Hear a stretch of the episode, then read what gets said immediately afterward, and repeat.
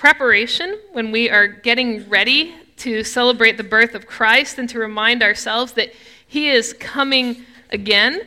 Right before Thanksgiving, I started talking with you about what it means to be love in action, because that's who Jesus is for us. Jesus is love in action, come down to be with us. And as disciples of Jesus, followers of Him, we want to think about how we can change around our Christmas preparations, our Advent preparations, to reflect that we are followers of Jesus. So, to that end, the series is called Love in Action. We're going to be talking about hospitality today. Would you please pray with me?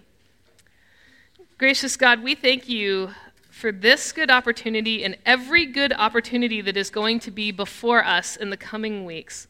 Help us to do something good with each and every one of them. In your name we pray. Amen. Gus owns a hotel in downtown Dallas. And much like hotels all around the country this time of year, it was a very busy season for his hotel. And then the city got hit with a very rare, very freak ice storm. Dallas is not the kind of city that is prepared for that sort of winter weather, kind of similar to if we got an ice storm here in Bradenton. So it essentially shut down everything and everyone. So when a guest who had recently had knee surgery announced that he needed to get to an important executive meeting a block away at the Neiman Marcus corporate office, he took out his crutches and was trying to walk his way over there. And that's when Gus sprang into action. I remember it just like it happened yesterday, he said. It was very slippery out there, and he kept saying, I don't know what to do. I, I don't know what to do. I'm going to get there. So I looked around and I saw these two rugs and I took them to the front door of my hotel. I laid one rug over the ice and said, Walk on this rug. And he took a few steps onto the rug. And then I took the one behind him and I placed it in front of him, and he would take a few more steps forward, and then I'd get that one, and I'd put that one in front of him. And we did this all the way back and forth until he got to the office. It took us about eight or nine minutes. And he was in awe and he kept saying, I, I can't believe it.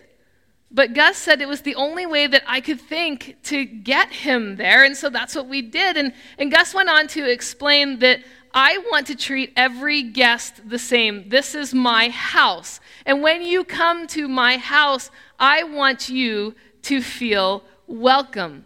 This is an extraordinary act of hospitality.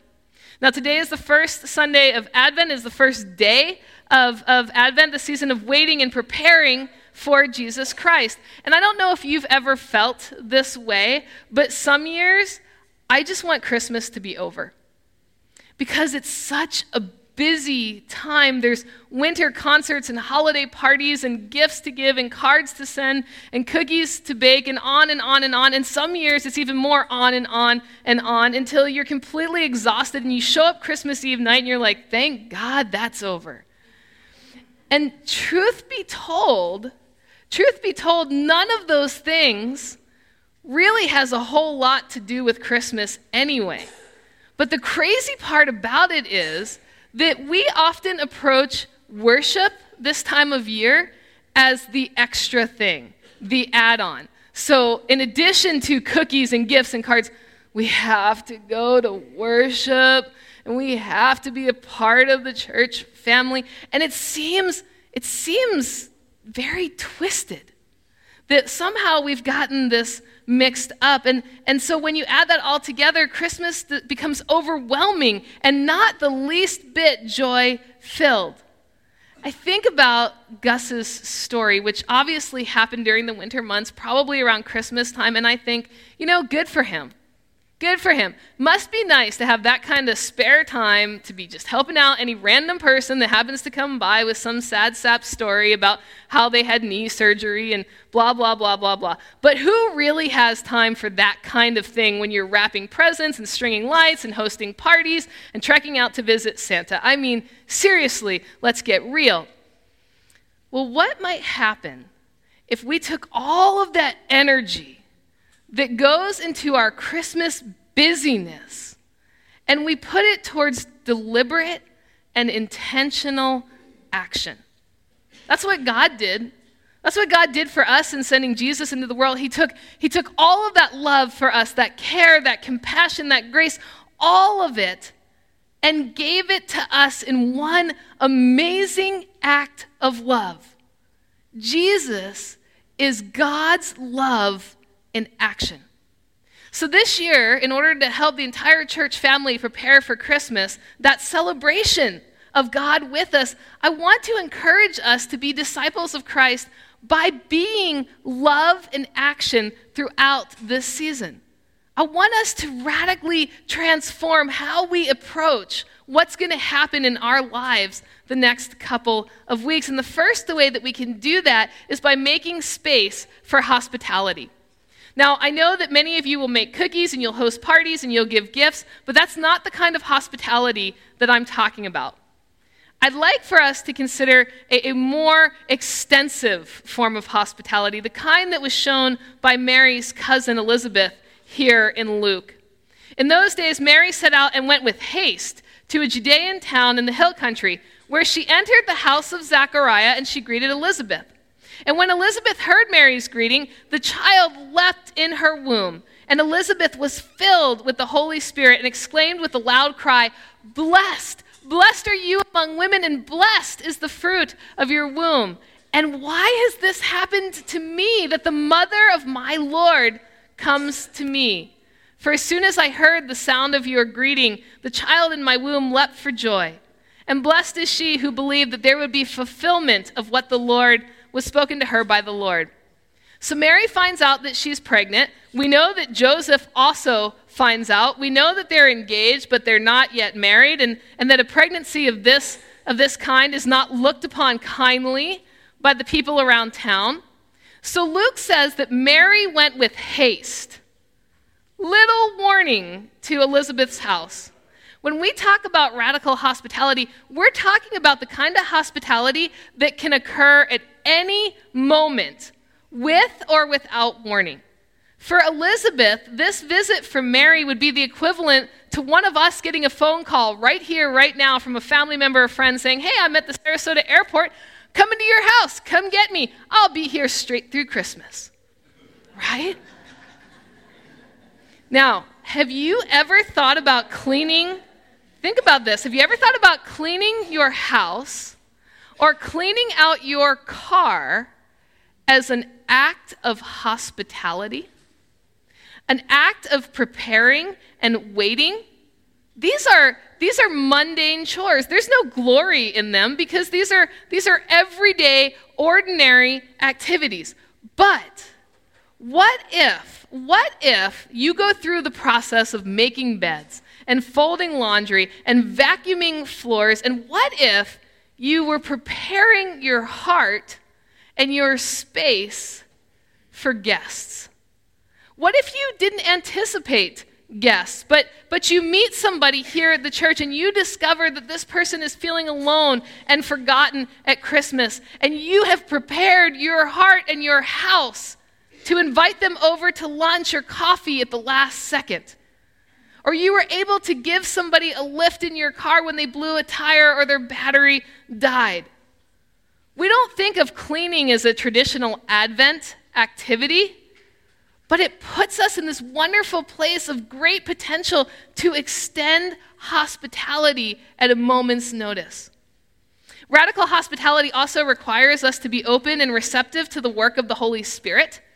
The description that we have of Elizabeth's response to Mary's arrival is one of great joy. So often during this season, we see unexpected interruptions to our schedules as a huge hassle and major inconveniences. We do not like surprises during Christmas. The phone call from the friend that we haven't talked to in months, the random meeting in the grocery store, the neighbor stopping by to see if we've seen their cat, the appointments that run late. We don't see those as works of the Holy Spirit, but maybe we should. Maybe these are holy pauses that are given to us to say, hey, pay attention. Pay attention to what God is doing in this time, in this space. Elizabeth felt deep within her that God was up to something extraordinary in the midst of this major interruption in her life. And it was pretty major, all things considered. You know, Elizabeth was six months pregnant at this point. And I realized going into this sermon that, that there's a good half of you, at least, that have no idea what it's like to be six months pregnant. But let me share with you, it's around that point when things start getting a little bit uncomfortable and nothing fits and nothing works, and you wonder, are you ever going to see your feet again? So, this is not the time that we want to start having guests over to the house because we're trying to get some things ready. Mary showing up on Elizabeth's doorstep would have been a pretty big wrench in Elizabeth's day, but this turned out to be a three month long visit. By our standards, it would have been well justified for Elizabeth to say, I love you, but you got to go. You got to go. I got things to do. I've got life that I've got to handle. Advent may be that time of preparing you for a major shift in your approach to hospitality, not just for the coming weeks, but maybe even the coming year. It may be a time of preparing you to walk alongside of someone. We tend to think of, of hospitality as a one and done deal. You throw a party, you pass out food and drinks, you clean up, everybody goes home. But radical hospitality is about opening your life to welcoming others in for as long as they need it. And so when we talk about making space for hospitality, we're not just talking about your physical space. It's about space on your calendar and on your watch. How many times have you seen the caller ID come up and you pretend like you just didn't see it? Right? That's usually when I'm calling you. Um, or, or you just let it ring and it goes to voicemail because you know, you know that if you had answered it, it would eat away at your precious time and your schedule.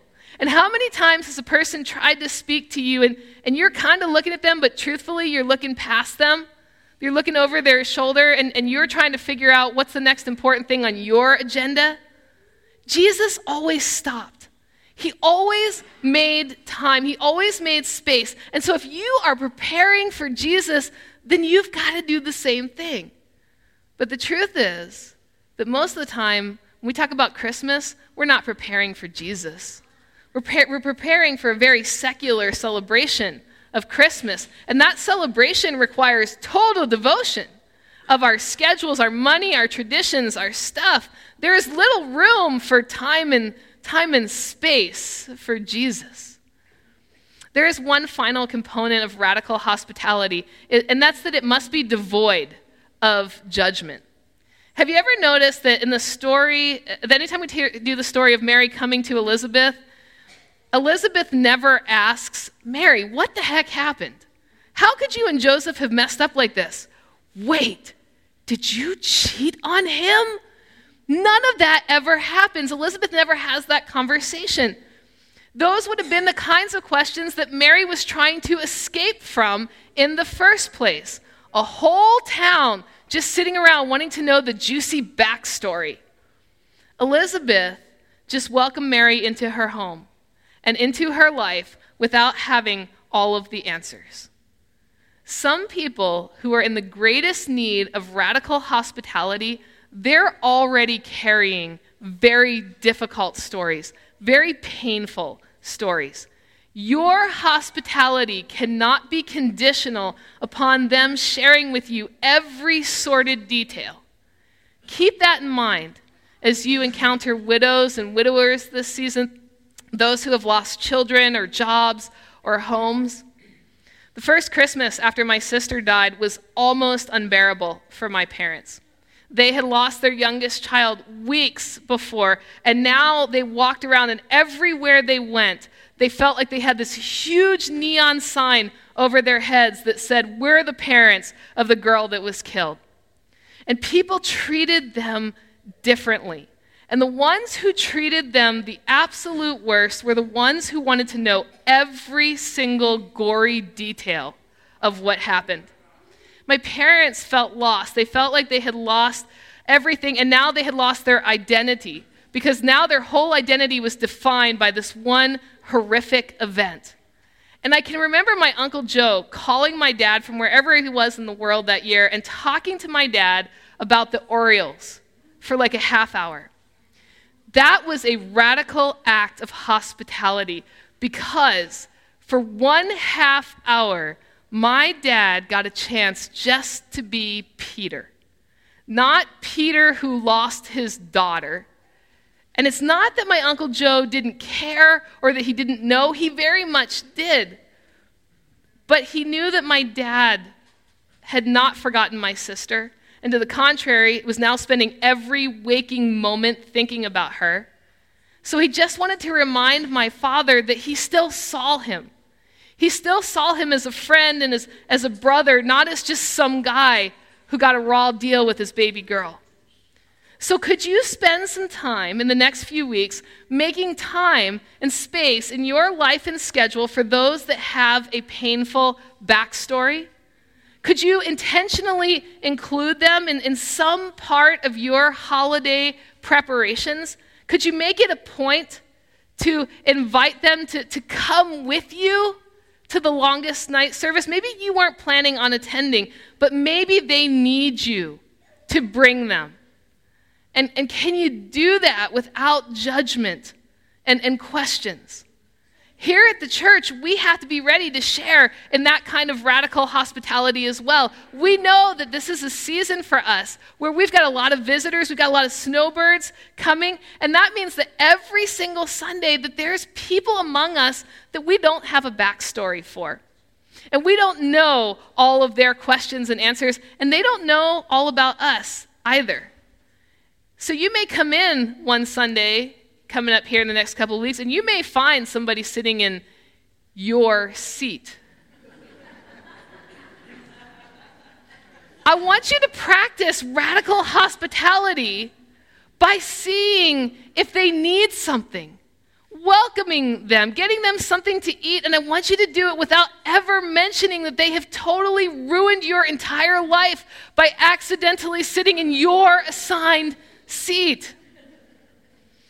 And you may discover, you may discover as we go through this season that with each passing week, there are more and more disheveled and exhausted moms running around this place with their little ones. And although you may have phenomenal parenting advice for them and a God given death stare of shame, see if perhaps you could offer radical hospitality in the form of crayons or a children's bag or even just a little bit of your time to get them a snack from the back table. When someone comes to you and unexpectedly asks you for a moment of your precious time, your presence, your heart, take it as a Holy Spirit moment that God has given to you to prepare you for his coming, for the coming of Jesus Christ. Now, all of this, all of this requires your participation, your action. And if that action is rooted in love, then it will be a tangible demonstration of God with us. Jesus Christ, love in action. Would you pray with me? Holy and gracious God, we confess that this is a busy season for us. We've got things to do. There are parties and cookies and cards and presents and so many important things, we think.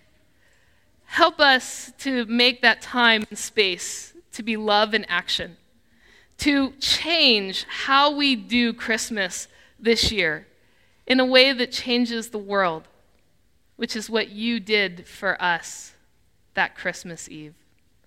Be with us now as we share in the bread and the cup. Equip us to serve. Open our eyes that we may see those places, those Holy Spirit moments where a small act of radical hospitality could change this Christmas for someone, maybe even for us. In your name we pray. Amen.